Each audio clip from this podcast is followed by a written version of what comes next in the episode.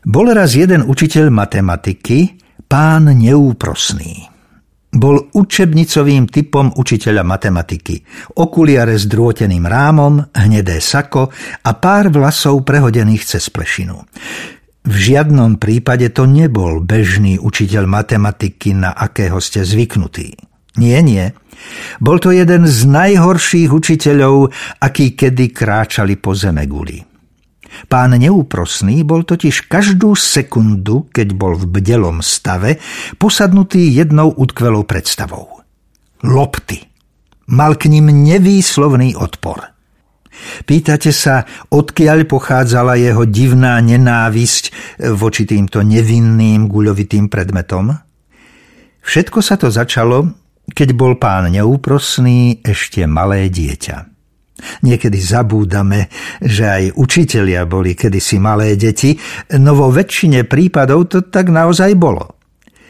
O niektorých deťoch okamžite vieme, že sú predurčené stať sa učiteľmi, pretože už od narodenia majú akýsi zamračený učiteľský výraz tváre.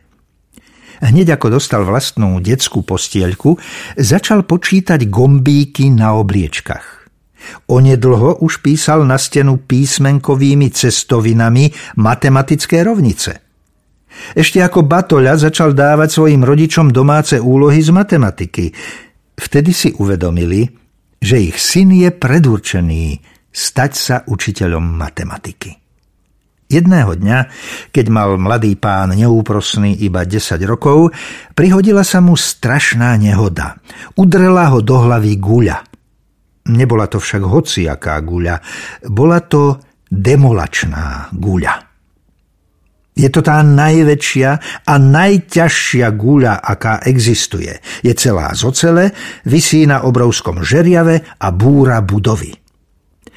Asi vás neprekvapí, keď vám prezradím, že mladý pán neúprosný, ktorého osudom bolo stať sa učiteľom matematiky, nemal čas na hračky, hry, ani na hoci čo, čo ostatní považujú za nejaký druh zábavy. Nie. Toto dieťa, milujúce matematiku, trávilo celé dni s tabuľkami na násobilku, prvočíslami, zlomkami, kvadratickými rovnicami, trigonometriou a delením so zvyškom. Jedno daždivé popoludne kráčal domov z matematického krúžku, čo je v rámci mimoškolskej činnosti ten najnudnejší krúžok na svete. Mladý pán neúprosný bol asi aj preto jediné dieťa, ktoré ho navštevovalo. Ďalší uchádzači o titul najnudnejší krúžok na svete sú krúžok interpunkčných znamienok, krúžok státia v mláke, pletenie košíkov pre začiatočníkov, pozorovanie prechádzajúcich vlakov, krúžok sedenia po tme, klub zízania na holú stenu, spolok milovníkov dopravných kužeľov a latinčina. Latinčina, latinčina.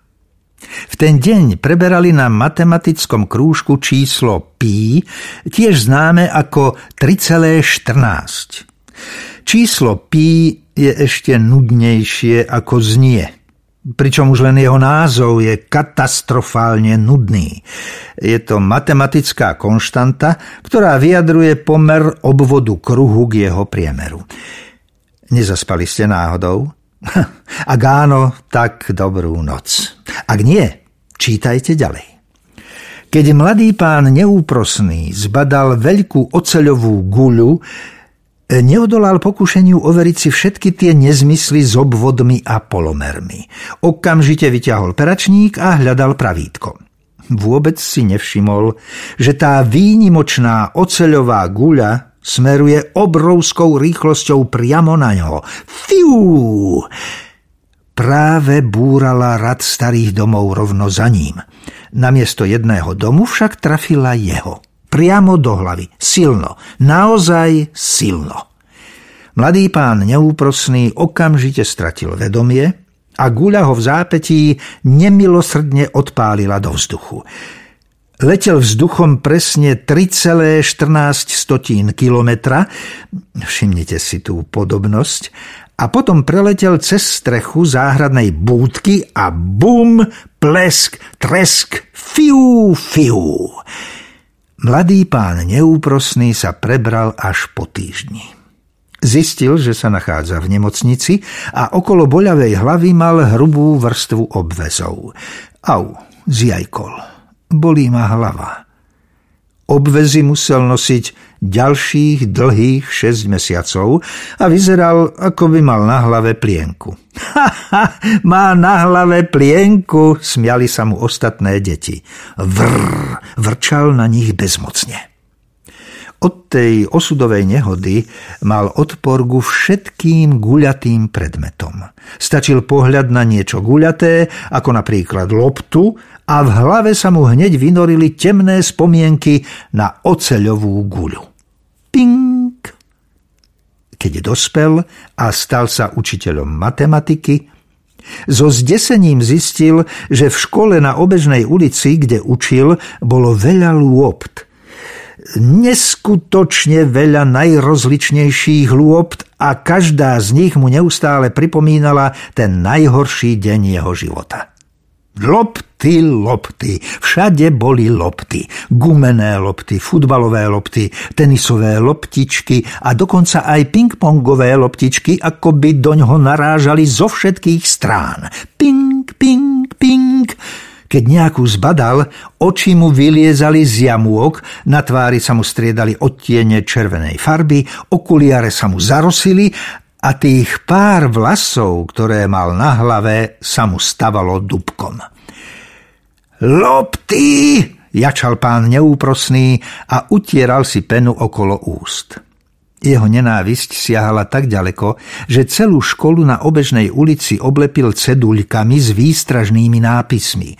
Všetky steny, okná a dvere. Jednu dokonca prišpendlil aj školskej kuchárke na zadok. Pán neúprosný zhabal každú loptu, ktorú uvidel. Potom ju zamkol do špeciálnej skrine na konci dlhej chodby vedľa svojho kabinetu. Na skrini bol nápis Skriňa na lopty. Pozor, obsahuje lopty. V priebehu rokov v nej nazhromaždil pán neúprosný stovky a stovky lôpt najrozličnejších veľkostí a pomaly v nej dochádzalo miesto na ďalšie. Keď sa nejaké dieťa odvážilo spýtať, prosím, mohli by ste mi vrátiť loptu? Samozrejme, uškľabil sa učiteľ škodoradostne. Ďakujem, pán učiteľ, Sekundičku, hneď ti ju vrátim. Potom sa načiahol do skrine a prepichol loptu kružidlom, ktoré mal vždy po ruke.